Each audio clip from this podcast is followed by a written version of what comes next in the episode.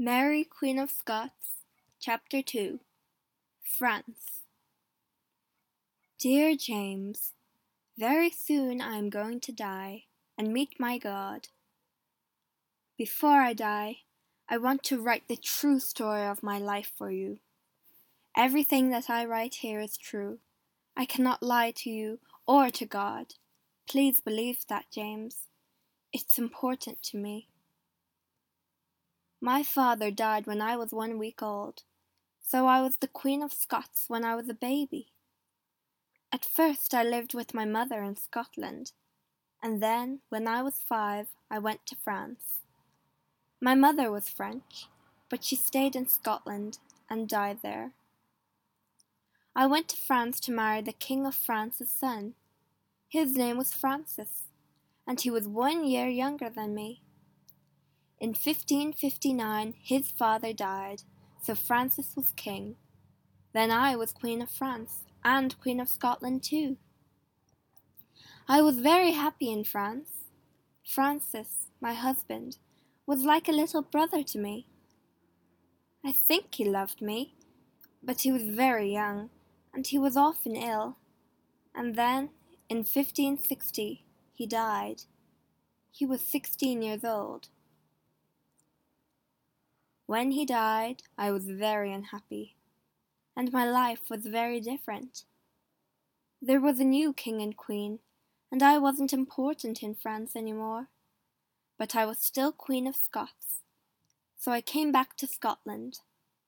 When I arrived in Scotland, I was a young girl of eighteen. My mother was dead, and there was no one there to meet me. I walked off the ship and I slept in a little house near the sea. Next day the Scots lords came in from Edinburgh.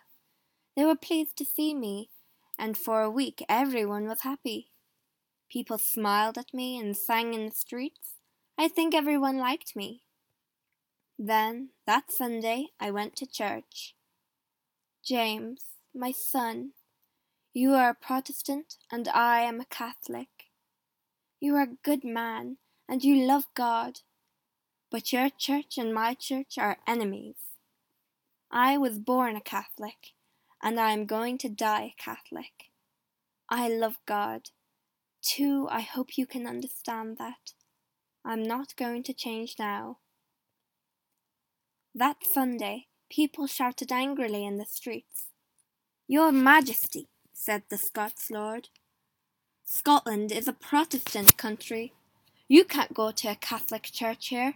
The Scottish people don't like Catholics. I'm sorry, my lords, I said, but I am your queen. No one tells me what to do. I don't hate Protestants, and I'm not going to kill them. The people can go to their Protestant churches and pray to God there, but I'm going to pray with Catholics in my church. People were angry because of that. A man called John Knox came to see me. He was a famous Protestant churchman, but I didn't like him. He was a big, angry man with black clothes. He hated the Catholic Church. He wanted all Catholics to leave Scotland. To him, the Protestant Church was the only true Church of God. He said, Your Majesty, you're a young woman, like my daughter. Women can't understand difficult things like the church or God. Find a good Protestant husband, girl. Let him rule this country for you. I was very angry with this man Knox. I was a queen, but I was only eighteen. He didn't talk quietly. He shouted at me. I cried because of his angry words. I could not understand him. He talked so much, and he knew so many books, but I did not go to his church. He was right about one thing.